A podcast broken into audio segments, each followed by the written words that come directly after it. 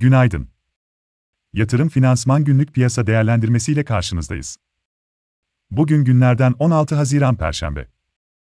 Piyasa fiyatlamalarına paralel 75 bas puan faiz artıran Fed, 2022, 2023 ve 2024 büyüme tahminlerini aşağı, işsizlik oranı tahminlerini ise yukarı revize etti.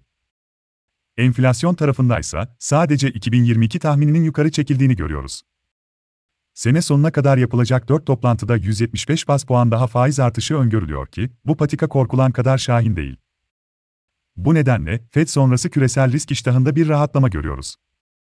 Bu rahatlama, uzun süredir baskı gören Amerika Birleşik Devletleri borsalarında 13 Temmuz'da açıklanacak tüfe verilerine kadar korunabilir. Sonraki FED toplantısı ise 27 Temmuz'da.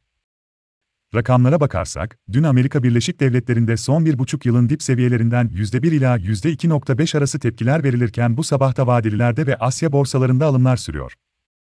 Biz de pozitif açılış bekliyoruz.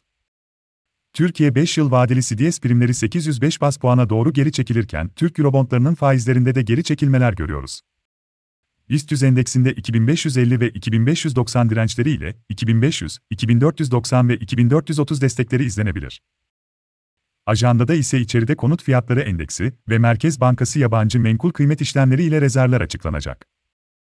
Dışarıda, İngiltere Merkez Bankası faiz kararı ile Amerika Birleşik Devletleri konut başlangıçları, inşaat izinleri ve haftalık işsizlik maaşı başvuruları izlenecek.